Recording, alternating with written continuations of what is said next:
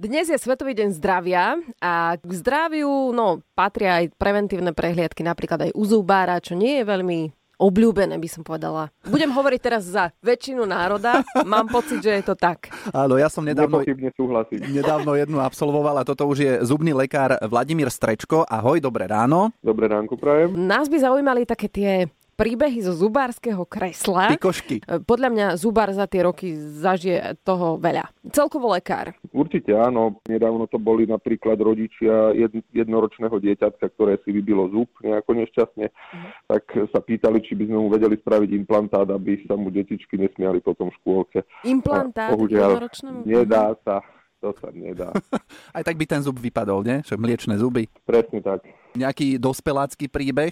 Mladý chalanisko urastený mal roky strojček, aby mal krásny úsmev. Po zlození strojčeka v krčme sa pobil, rovno mu vybili predné dva zuby. Maminka prišla celá zhrozená, aby sme mu to nejako spravili, aby sme mu za- zuby nahradili.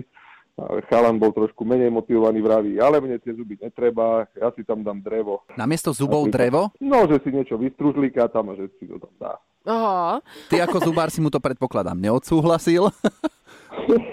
Určite nie, to by, to by bola katastrofa. Nedostal si v tom kresle, keď niekto sedel nejaký kopanec, alebo že mu lu- ruka vyletela, lebo ja mám chuť niekedy tak ako... Chytiť ruku zubárovi, že čo ideš chytiť mi robiť? ruku, alebo takú dať, vieš, poza Ale ucho. pozor, to, to, to zubári nemajú radi, pozor. No chápem, akože však ani, ani ja by som nemal veľa to rada, keby som zubárka, A ale stalo že či sa ti sa to? ti to stalo?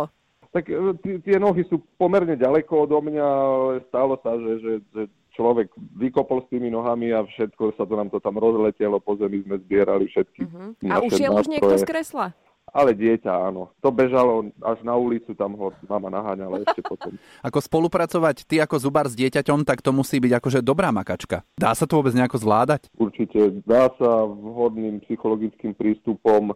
Viac to je častejšie o rodičoch ako o dieťati. E, V prípade, že je to nezvládnutelné, tak e, ošetrujeme aj v premedikácii, čiže podáme džúsik špeciálny dieťaťu, ktorý ho Džúsik? utlmi, Aha. Mhm.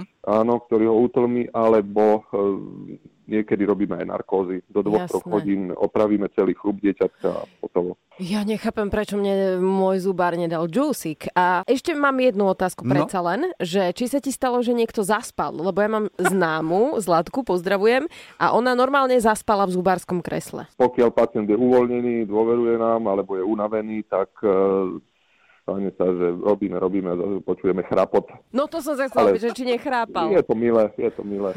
Takže- Väčšinou za chrapu, áno. Čiže ak chceme u zubára to prežiť v dobrom, tak najlepšie tam prísť unavený, aby sme tam rovno zaspali. Odporúčam. Takže deň predtým dať nejakú 12 minútovku alebo maratón. Dobre, ďakujeme ti krásne, tak uži si dnešný pracovný deň a pozdravujeme z Rádia Melody. Ďakujem krásne, pekný deň prajem.